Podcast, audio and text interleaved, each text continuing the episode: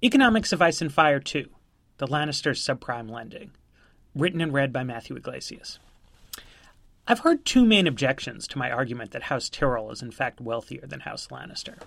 One is that I'm neglecting the commercial wealth of Lannisport.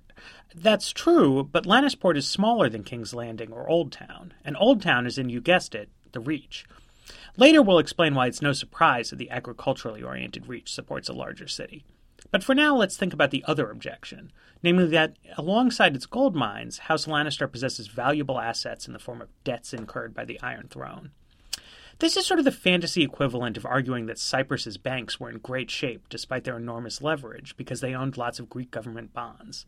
The Iron Throne, as it exists at the end of King Robert Baratheon's reign, is plainly insolvent. The debts may have some value as part of Tywin Lannister's larger political strategy, but economically they're worthless. You can tell this in part because Robert's debts aren't part of some kind of countercyclical stabilization strategy. It's an agricultural economy governed by a real business cycle. And he's not going into debt to finance productive investments. He's not improving Westeros' infrastructure. He's not strengthening the wall. He's throwing feasts and tourneys. If he doesn't have the money he needs today, then he's not going to have the money he needs tomorrow. That means he's not going to have the money to pay Tywin back. Making things worse, winter is coming. The Iron Throne needs to be saving during the fall to deal with the huge negative shock to income that's coming during the winter. And last but by no means least, Robert also owes money to the Iron Bank of Braavos, so any Lannister effort to recoup even a part of what's owed to them is going to have to contend with the competing claims of the Iron Bank. All this gives us one way to understand the Lannisters' zeal for power in King's Landing. In effect, Tywin is attempting to execute a kind of debt for equity swap, since his debts aren't actually recoverable.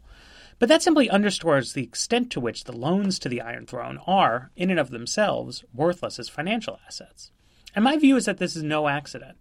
Tywin is nominally disgusted by the quote unquote weakness his father Tytos displayed by failing to collect money owed to him by other noble houses, but in practice, Tywin has behaved the exact same way.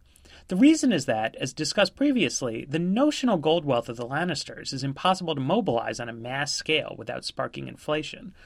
The best thing you can do with it is spend it in the form of non recoverable loans to other prominent families in order to obtain goodwill. It's a reasonable strategy given the fundamentals of the situation, but as we'll see later, it's a strategy for the warm years it's going to be hard to maintain come wintertime.